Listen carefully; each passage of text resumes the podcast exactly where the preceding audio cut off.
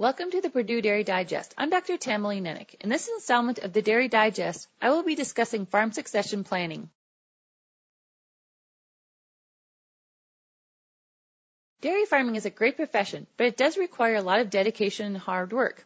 Also, starting a career in dairy farming can be very challenging because of the financial capital that is required. In many situations, dairymen and women grew up farming and are looking forward to being the next generation in the family to continue the family farm. Being the next generation on a farm can be great, but putting plans in place to make sure all parts of the farm transition smoothly to the next generation is essential. These days, farms are often large, complicated businesses. There are numerous components that must be considered when thinking about succession planning. The land and buildings are often one of the first major considerations, but the animals and machinery are also assets that need to be considered.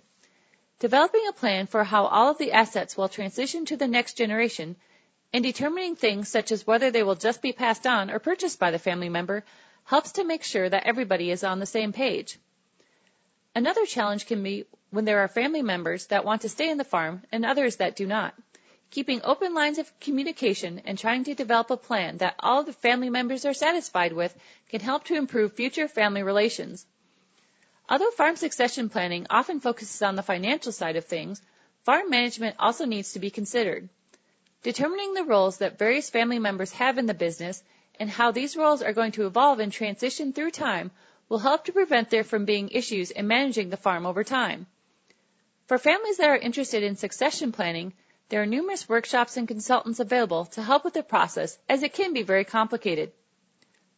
Farm succession planning can be a very challenging topic for many families to address, but it is a very important one. Developing a plan for the future can help to make things easier for both the older and younger generations.